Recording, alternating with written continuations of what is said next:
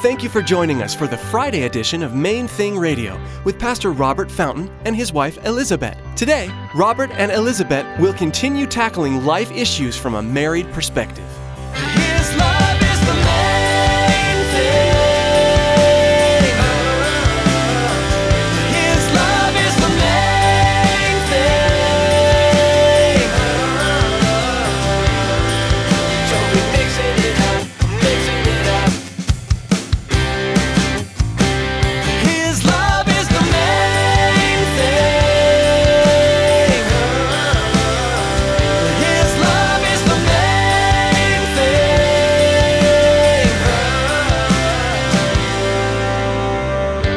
I've watched in agony, you know, when younger men that were so sure of their calling, but God didn't open the door. And so they manipulated and maneuvered and schemed and connived and whatever, trying to force the door open. It never works out well.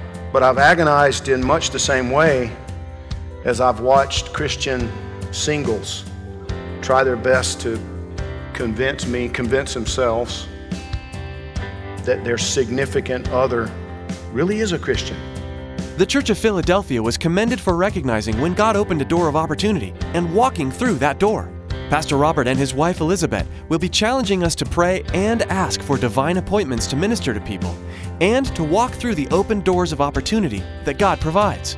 Now, here's Pastor Robert and Elizabeth with part four of their message entitled Philadelphia.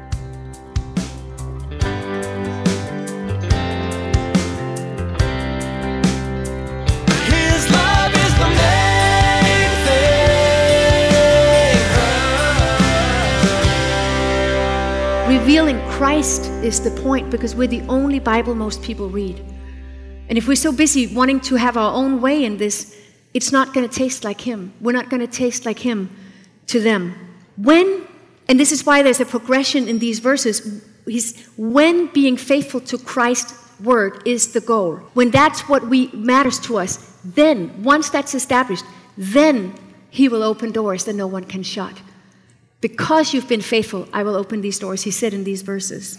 And number two, Jesus alone always opens the right doors.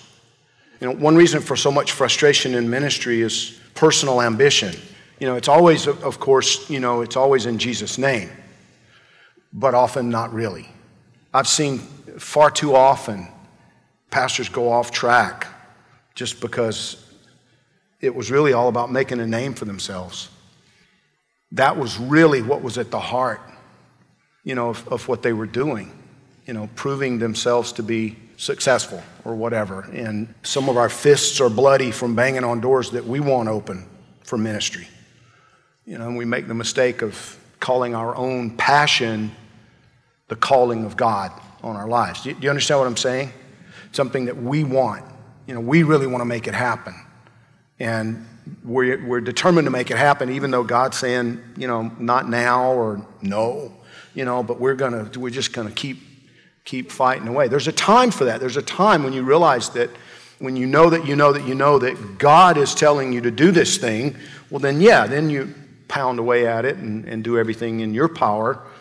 But the problem is so, so often guys that are they're not really waiting on the Lord to begin with. It's just, you know, I've seen so many come to, to South Beach over the years, determined to plant a church in South Beach because South Beach just is just such a cool place to plant a church, you know, and, and they pound away at it for a while and then they leave.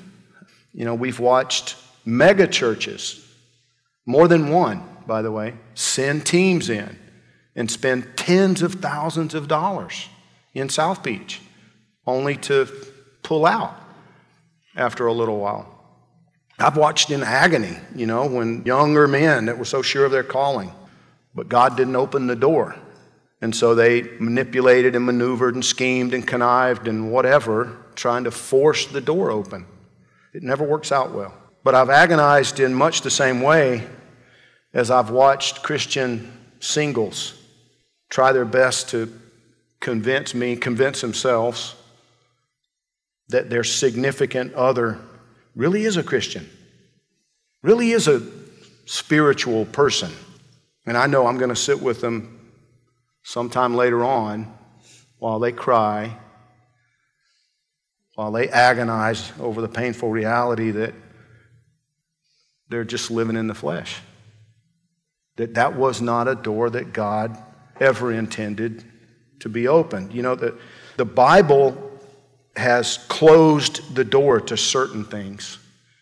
We don't have to pray about them. We don't have to wonder. We don't have to think we're the exception or whatever. The, the scriptures tell us very clearly business partnerships with people who are not believers. It's not like it's a law that you can't do it, but he tells you in the scriptures it's not going to work out well. You're going to have problems. Marriages, un, you know, unequal yokes like that, not going to work out well. Sex outside of marriage, there are negative consequences. You might do your best to you know, convince me, convince yourself that it's not so, but, but the reality is that door's closed. And yes, you can push it open, you can force your way through it, but not with the blessing of God. But when God opens a door, He says nobody can shut it. Amen. Think about that. Isn't that a beautiful thing? I can't tell you how many times over the years that has allowed me to sleep at night with regard to this church. This church should not exist. I had absolutely no idea. I've told this story so many times, I'm not going to you know, tell the whole thing again, but I had absolutely no idea how to be a pastor. I didn't even know what I didn't know. The very first Sunday we started, I'm standing out there. We got this little makeshift sign, and one of my former students from Youth With A Mission came walking up and said, Who's doing childcare? And I was like, Childcare? You mean kids might show up to church? And then immediately the wheels started turning. What else have I not thought of? I got to do funerals. I don't know how to do a funeral and weddings. I've never done a wedding. How do I do a wedding? What, am I, what have I gotten myself into here? I thought I was just going to teach the Bible. And I started thinking of all these other things that were a part of church. Had no idea. Had no money. Had no team. You know, I had a Bible. That's what I had.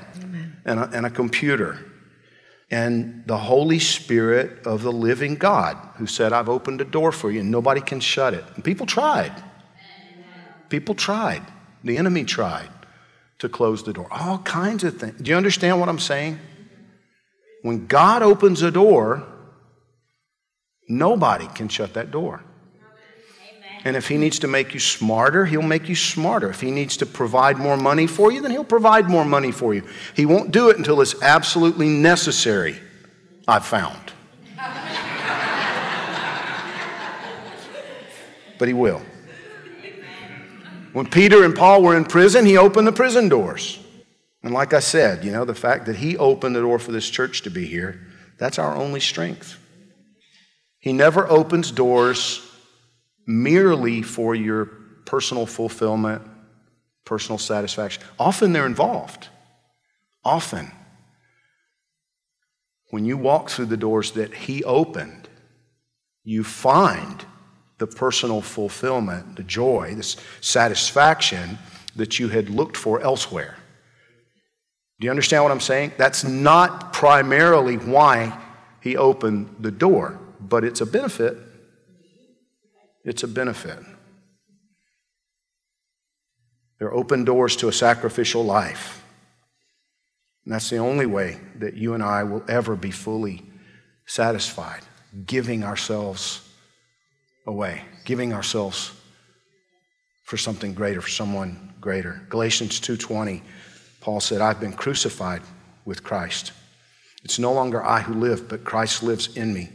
And the life which I now live in the flesh, I live by faith in the Son of God who loved me and gave himself for me. Mm. Point three for this, for this manual for victory Christ alone validates his love for us. Look at this in Revelations 3 9. Indeed, I will make those of the synagogue of Satan who says they are Jews and are not, but lie. Indeed, I will make them come and worship before your feet to know that I have loved you. I just wanted to just camp out the whole night on that, but, but there's a bigger ramification of this. One day, those who torment you now for your faith, or who dismiss you because you're just one of those brainwashed Christians or whatever, one day they will know that God's love in you is not only true, but that it is going to carry you through the other side. But the question is that is true, that will happen. One day every knee will bow before him, and so they will recognize that you were of him. But the bigger question for me is will you know that he has loved you? Do you know that he has loved you because if you don't know that then you don't then you don't really live in the freedom that is a huge source of strength when you fe- when you know you are loved it sets you free. Instead of when you know you're rejected or you think you're rejected right? One of one of Satan's most powerful tricks and I we all know it is to convince us that whatever we're doing in Jesus is somehow not valid. It's not the real thing, or he doesn't like me as much as he likes somebody else.